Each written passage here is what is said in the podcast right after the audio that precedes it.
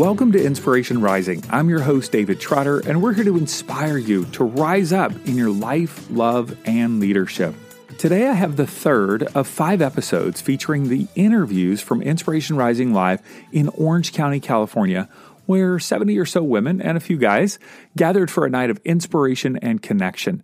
It was an amazing night, and I hope that the recording of the interviews gives you just a taste into what it was like to be there in person.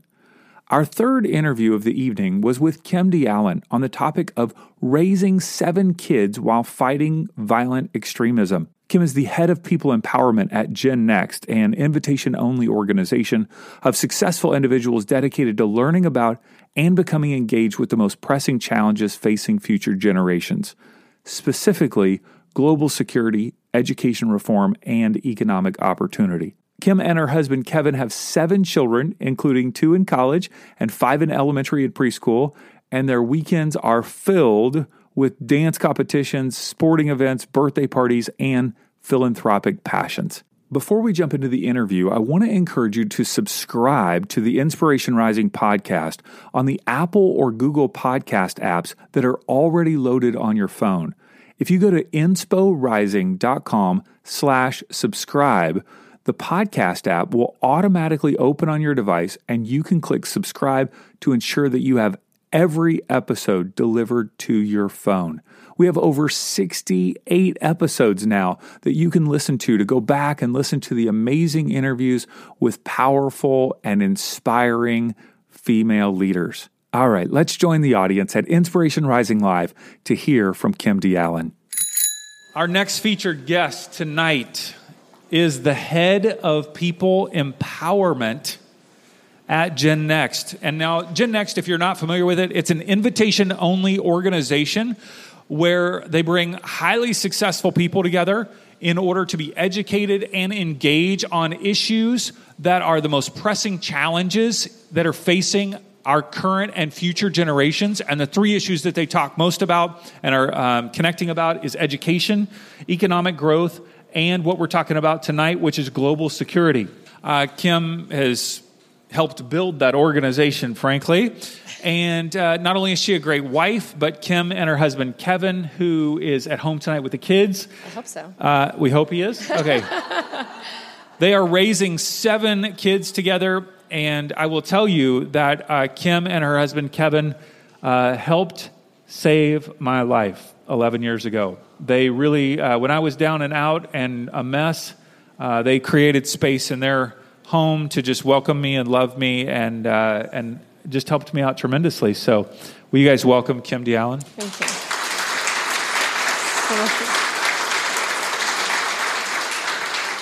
Thank you. Thank you. All right, so you've got seven kids, two in college, yes, five at home. Yes. What are some of the craziest statements and questions that people say or ask when you're all together out in public? Well, I get a lot. Uh, top two, I would say, are oh, are they all your all yours? Are these all your children? Oh, same from you, like you gave birth to them. Same marriage, same person, same mom, same dad. And I'll tell you that that is the one that I've worked the most on how to respond to. I used to feel an obligation to respond to that, to give an answer. And I find it a very weird question, honestly. I'm thinking, are you asking how we conceived, like what positions we used? Because I can start by showing a picture of my husband and walking you through it. Or, because no. Was the moon involved? The moon was there. Um, it's a. I find it an odd question. I think I I can understand or appreciate that when something is different or from something that fits within a box that you understand, that you want to make sense out of it and put it within something, a context in which you understand. And one on one, person to person, I might engage in that question. Random person at Starbucks with my entire family, I am not going to answer that. What if one or all of them were, or some or all of them were adopted. Do I have to answer that? Does it make it different? Does it matter? What if some or all of them weren't mine? Does it matter? Um, so my answer now is does it matter? And the, so you know, we have three Awkward. girls. I know. Well, does it matter? um, does it matter? I'm not sure that it does. But you know, we have three girls, four boys in that order. And the older two are my stepdaughters. And I would never, to me, I think it's personal because, and especially in front of the children, I'm not going to create a separation in that moment. So I'm not trying to inappropriately take credit for them, for birthing them, or who they are. You get more credit for the ones that came out of you. Well, I don't know. I mean, I mean, I'm saying that's how people see it, though, right? You know I don't what I mean? know. Is that don't- I weird? don't know. It's a weird. It's a weird world where social norms just go out the window as if it's somebody's true business. But I would never create separation in my family. And if you ask any one of our children how many siblings you have, catch them one on one. We have six siblings. If it's just the five little ones out in a restaurant, whoa, five kids, are they all yours? And they're like, nope, they're seven, very proudly. You know, like, like, nope. And it's always so fun when I was pregnant, two people like, is this your first or your second? And I always loved like, it's my seventh, you know, are those the only options is the other response. And then the second one that I get a lot, and I've had fun with this one is, whoa, your hands are full. You know, and it's it's the tone too, like, whoa, your hands are full. And it's just random passing, like they have nothing else to say to me. And I mean, I don't think we're like a hot mess all the time. We're coming, I mean, we look pretty sleek, I think. And so uh, with this one has been fun because I've taken the opportunity with my children one day after hearing it one too many times. I said, Hey, you guys know how we love affirmations and we love compliments. You know what mommy's favorite compliment is? My favorite, all of them from other people. They're like, What is it? I said, I love it when people say, Oh, your hands are so full. Because I didn't want my children growing up hearing like this burden connotation with them. This, oh, that's gotta be exhausting. And so I told them that. And sure enough, the next day we're walking somewhere and somebody says, Oh, your hands are full. And I didn't even notice it. And my, my little Nashi bear is like, Oh, and I hear a gasp from Wells. And I'm like, What? She said it. Mommy, the lady said it's your compliment. She gave you your favorite compliment. And I was like, Yes, I love that compliment. If she could only see my heart. Yeah, so. Did you uh, did you always want to have a large family, or was that something that that morphed over time? Um, sure, I knew I wanted a large family. I didn't know it was going to be this large, and it wasn't planned that way. Um, we never felt incomplete, but with every child, it was like, oh, there you are, you know, there you are, and welcome. And I love the idea. I love the idea of a big family. We are having a lot of fun. The dance parties are epic, and the adventures are grand. And long term, I love the idea that they'll have each other. The older I get, I realize, you know, your family, that's your people. And I tell them, you know, God chose these best friends for you, and they'll have your back no matter what forever. And that's a really special thing. So I like the idea of no matter what, they'll have each other. It's beautiful, and you love being pregnant. Yeah, I do. Like, you love it. I like prefer it to not being. Why? I don't know, Dr. Beatty, you'll have to tell me. Why is that? um, I, well, I was really. I ha- I've never been pregnant. Sell me on it. I got. Um, I mean, one, I was really fortunate. So I will say I was fortunate enough to have really easy and fabulous pregnancies. So I was never sick or anything like that. So I, I don't know what it's like to struggle in pregnancy. So with great um, awareness around that, I'm not making light of what it is. It is can be very, very difficult for a great many people. And I was, first, God didn't have enough confidence in me to make it difficult, so He just made it easy, I guess. Um, but I just felt like I don't necessarily take that great a care of myself. I'll come see you, um, Dr. Beatty.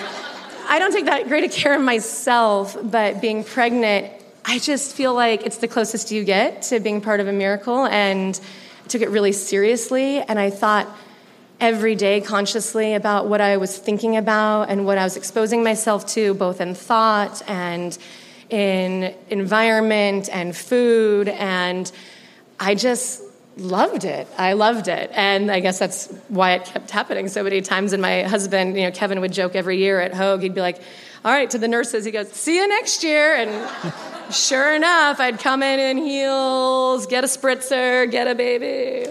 Uh, and it was, it's been a lot of fun. Have you had a Hoag spritzer? You should go. it's worth visiting a friend. Next time you have a friend that has a baby, go and get a spritzer. We did a photo shoot. I've, I've photographed Kim a lot of times Yes, with all of her family. you. And we did a photo shoot with you quite pregnant in the laundromat in Yes. West Side Costa Mesa. Yes. That was so It's awesome. the most laundry I've ever done. yeah. I love It that. was so fun. oh, shoot. You're brilliant at it. Why, why are you so passionate about eradicating global violent extremism? And help us understand why you're passionate about that. And also, maybe even tell us what that is. Why are you passionate about it? And how is Gen Next participating in fighting against it? Well, it's well, it's not lost on me that we're sitting here today on September 12th, the day after 9/11, and there are moments in our history where our country has come together and had to come together and been reminded of our values. And I hold the belief, and I'm fortunate enough to do this with members of Gen Next and the team of Gen Next, that it shouldn't take a national tragedy or an act of terrorism or a shooting or another act of hate and violence to bring people together and be reminded of values. And so I've committed my career and my time to bringing really good people together and holding true to those values so that those things don't continue. How would you define violent extremism? I would. Ex- I mean, there's different groups of people that, in, in in a peaceful setting, that inappropriately get tagged as being an extremist just because it gets mislabeled. It's anybody that is on the high swing level of it with intent to harm and kill. So somebody that is very, very intent to say, I will, I want to learn how to donate to the KKK. I want to know how to kill a black person. I want to know how to drive a bus into a group of people. And that is their intent to learn it and then execute on it. Uh, just some reading that I was doing this week is there seems like there's this, uh, well, within every group of violent extremists, there is a, a sense of being suppressed in some way, that they feel like something is being taken away from them, and if they don't fight, it will be taken away from them. So Sure. it could be their land, it could be culture, it could be ego, it could be uh, whatever it might be. So there's a fight to keep, you know, whatever that is, and that could be uh, uh, the far right, white, Yeah. Mm-hmm. right, the white supremacists that we have, or it could be um, uh, Al Qaeda or something of that nature. Yeah. So tell me, how is Gen Next fighting against violent extremism? So, in the in a basic form, there's a couple ways. One is that the members of Gen Next, it, members of Gen Next are these incredibly um, powerful, influential people that want to pay attention to these ideas, the three that you mentioned in education, economics, and then global security. And that since they're paying attention to these issues, they then, you know, you've heard the saying, once you know better, you do better, right? So, and also, once you know, you can't pretend you don't know. With that knowledge, then comes impact. And through that, Gen Next affords their membership um, a couple of levers to pull. One is through policy and through nonpartisan policy, so you can affect change through create policy and long-term issues. And then the other lever is through the foundation, which we partner with different organizations like Google and different groups of people or individuals. Um, one of my dear friends and a great partner of ours is here tonight. His name's Arno, and he's in the back. And Arno is a hero and a true, um, truly incredible man. Arno represents one way in which we really do fight this because Arno has an incredible story, which you all should hear, and so I hope that we'll share it in some capacity. But um, Arno what, had a life where it starts, like you said, this commonality starts, and it starts quite young. It can start with bullying, like this feeling like you're other than, or you need to make somebody feel other than. And it doesn't have to come from a certain kind of family or a certain kind of religion. There's a lot of through line in these things.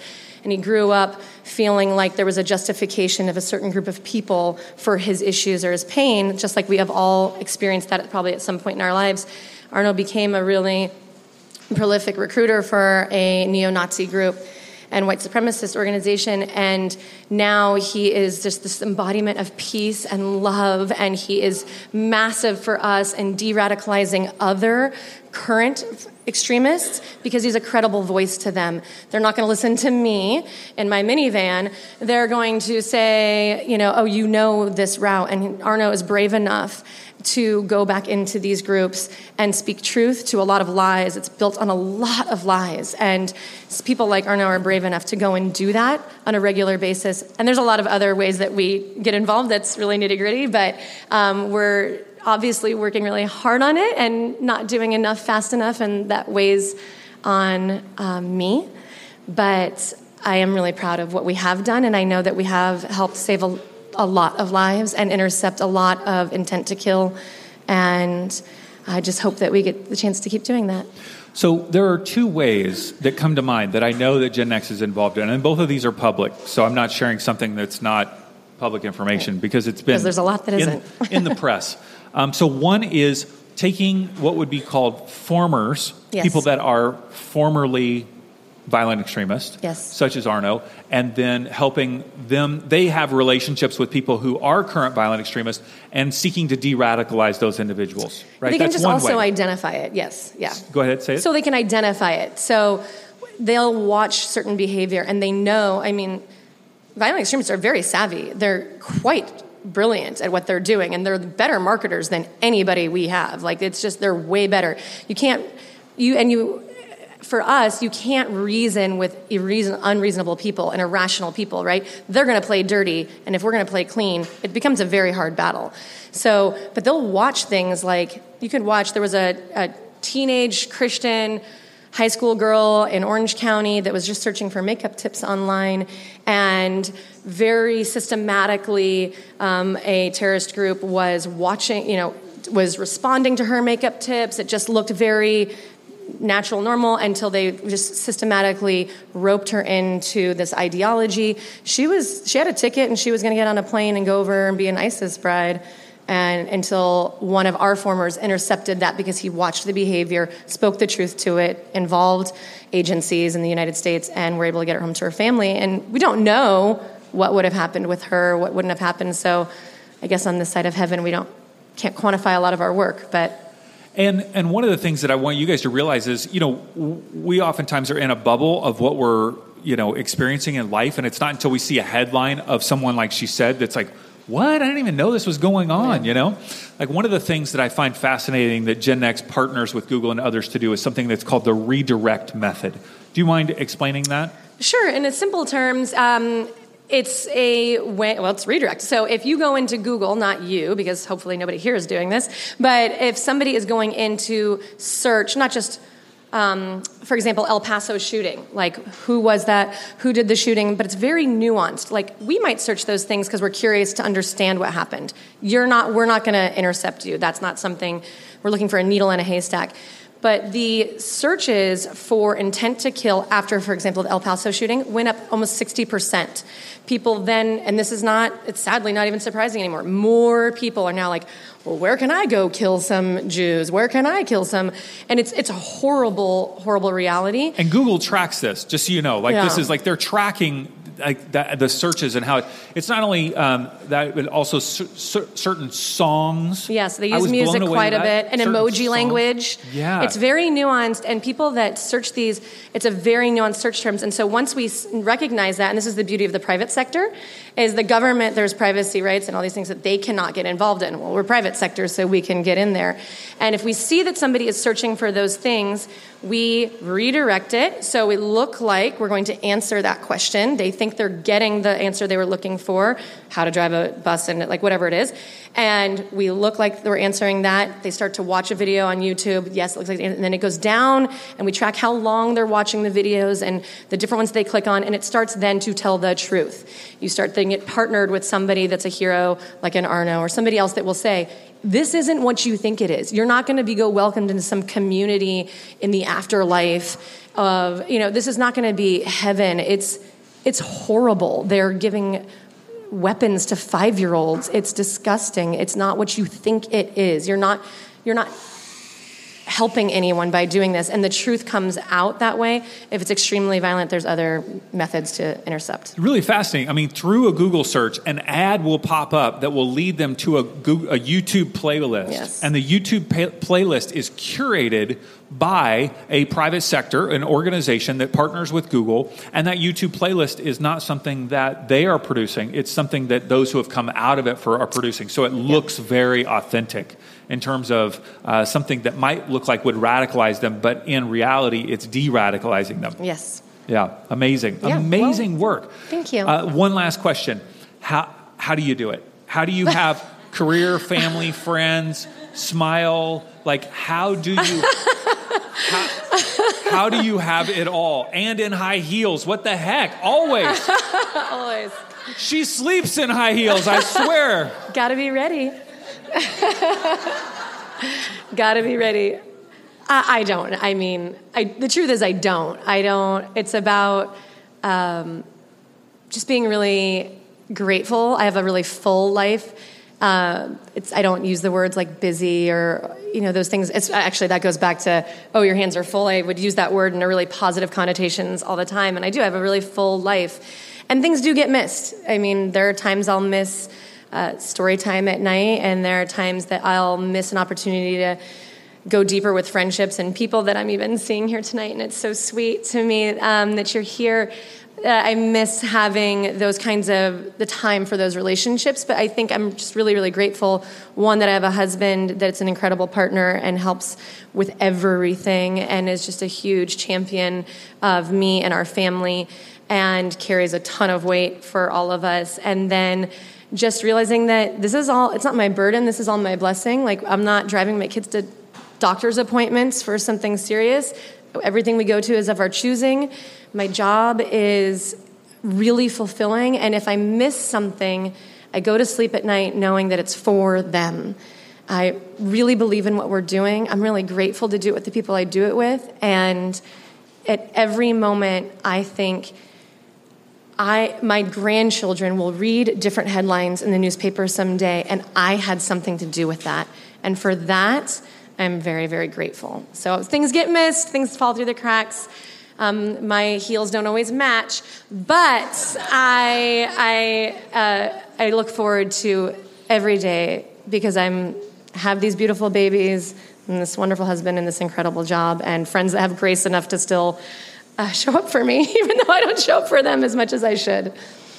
Kim, you're amazing. Thank you, you. are changing the world. You are sustaining life. These kids, right? I mean, and they're they're just beautiful. they're you. smart. They're hardworking. Thank you. They're talented. They're lucky to have you, you. as a mom. They're lucky to have Kevin as a dad. Yes. Uh, so incredible. So I love you. I appreciate you so much. I'll uh, never forget the moments where you invited me and allowed me to come in with Abby and Elle and pray with them 11 years ago at their bedside when I was dying and uh, just having so many challenges. And you invited me into that sacred moment of praying for them at night. And that was so powerful to do that multiple times with you guys. I'm so thankful for that. And I'll always remember that. It was a very special time for me. I will too. Oh, we love you. You. I love Thanks, you too. Trotter. All right. You guys give her a hand. I hope you enjoyed my conversation with Kim, and I want to encourage you to share it with a friend who might be encouraged or inspired by what Kim had to say. Simply take a screenshot of the episode and text it to them. Tell them to listen to the Inspiration Rising podcast. All right, until next time, have a wonderful week.